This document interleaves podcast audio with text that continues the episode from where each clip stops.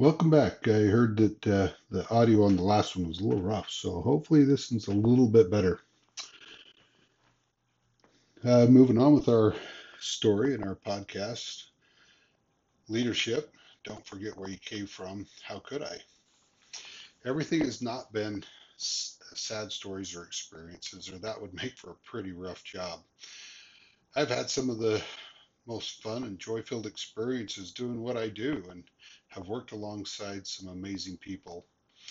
When I was working as a volunteer and going to school, I'd go to the station as often as I could. Being there was very important to me and I very much enjoyed it. Being in the concrete business, I looked forward to rainy days so I didn't have to go to work and I could snag a couple of calls here and there. It always proved to be an exciting time. There were two full full-time employees in the department one being the chief, and the other a firefighter, EMT, that did the billing and paperwork, who worked Monday through Friday, 8 to 5. And we were also on call together with the rest of the shifts on nights and weekends. On one of those rainy days, I was able to jump a call around 11 a.m. And to tell you the truth, I don't remember what that first call was about.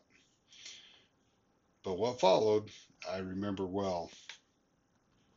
We were on our way back to our district when a call came in for possible amputation involving all five fingers on one of the patient's hands.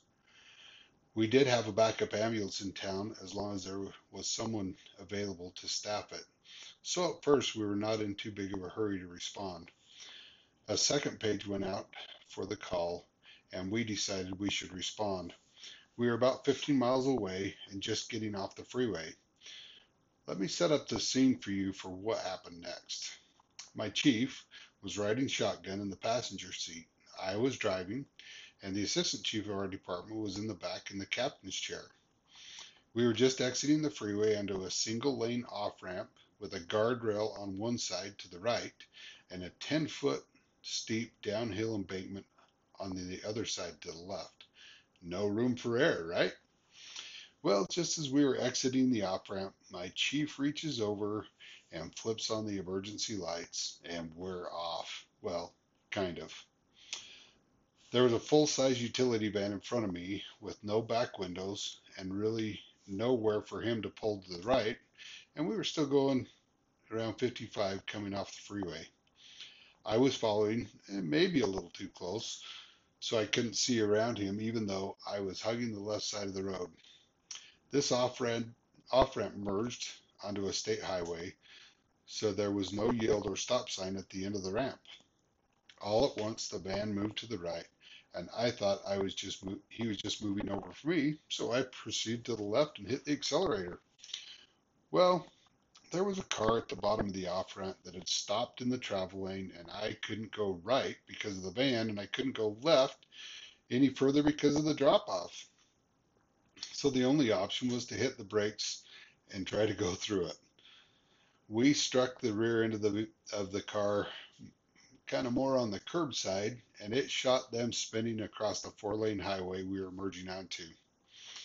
This pinballed us over to the van we were passing and we sideswiped the van. We all came to a stop in the middle of the highway. Chief Radio Dispatch and I got out to assess for injuries and damages. We hit so hard that I was sure someone was going to be seriously injured. The guy in the van was fine, and as I approached the car that we hit, the passenger was exiting. I observed a woman who was about in her 70s get out and start marching towards me. Before I could ask if they were okay, she let out a barrage of expletives that made me blush and told me that I had no right hitting them. I told her they shouldn't have stopped, been stopping in the middle of the off ramp. I then asked if anyone in their car was injured, and she again, with much profanity, assured me that they were all fine. I did remind her that we had an ambulance available on scene if she needed anything, but I guess she thought that was a little bit of a sore subject. All of our friends arrived, UHP and local police, and began to sort out what happened. In the end, The driver of the car was cited for improperly stopping in a travel lane, even though they explained they were just stopping to do a U turn, which was also illegal. The driver of the van, well, he was arrested on an outstanding warrant, and we were excused to go. The call we were responding on was covered by other volunteers, and the patient had non suturable lacerations to two fingers and wasn't even transported. I didn't have to explain anything because the chief had a front row seat and witnessed it all. After that, the chief must have deemed that I was the most qualified and put me in charge of teaching emergency vehicle operations to the rest of the department on drill night. I was thankful that nothing more came of that incident and that nothing but my pride was injured. When I was hired on, we were not really set up in the department to do much more than wait for the next call to come out. The ideas of business inspections and other duties to fill our days were still in their infancy stages, so the chief was looking for things for me to do. During those early days, military surplus was a major part of getting items a re, at a reasonable price, price at surplus auctions. Along with useful things, there were also other items that made it back to the station and were put into various places. The first project I was given was to clean out and organize a closet where much of these items had been placed. There were many treasures that I found during the first hours of working and sorting and sorting and cleaning the closet. At lunchtime, I notified the chief that I had found a couple of curious items that he needed to come and look at after we ate. We went to the back of the station and I showed them the treasures I had found.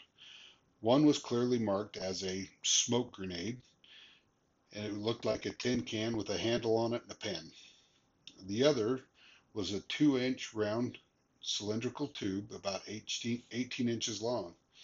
No clear instructions could be found, but it was noted that on one end was what looked like a primer, and when we pulled the cap off the uh, the inside and looked at the other end, it looked like a firing pin. The only thing we could read was point this end away from face. The first thing the chief did was pull the pin on the smoke grenade and let it go. No immediate action was noted, but when it activated, a plume of bright yellow smoke came out in enormous amounts. The back of our station was against a hill that had a main highway that came down behind it.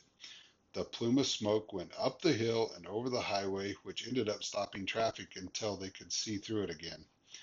Nothing too harmful, right? So, moving forward to the next experiment, the chief took the cylinder and pointed it to the sky and away from us, and away from his face, as instructed. He took the cap off and placed it on the bottom, and then struck it with his hand. It went off with a smoke trail going hundreds of feet in the sky. Then an explosion and a bright light with a parachute above it. We knew immediately that there was a parachute flare and it looked cool until we noted it was floating towards some dry vegetation. We jumped into a brush truck to chase it down. With some prevailing winds, it had made it a couple of blocks before we located it. When we got there, we noted a police officer had a vehicle pulled over next to where we found it, questioning a teenager who was emphatically denying any involvement with the incident.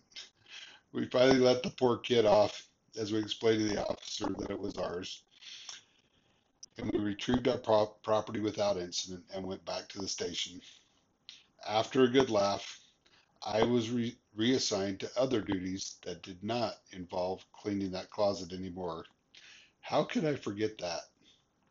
Lessons learned we do no good if we don't get where the help is needed. Always be alert for changing conditions and leave yourself an out. It's easier to explain cheap things when the chief is involved. Keep him apprised of the things that you're doing.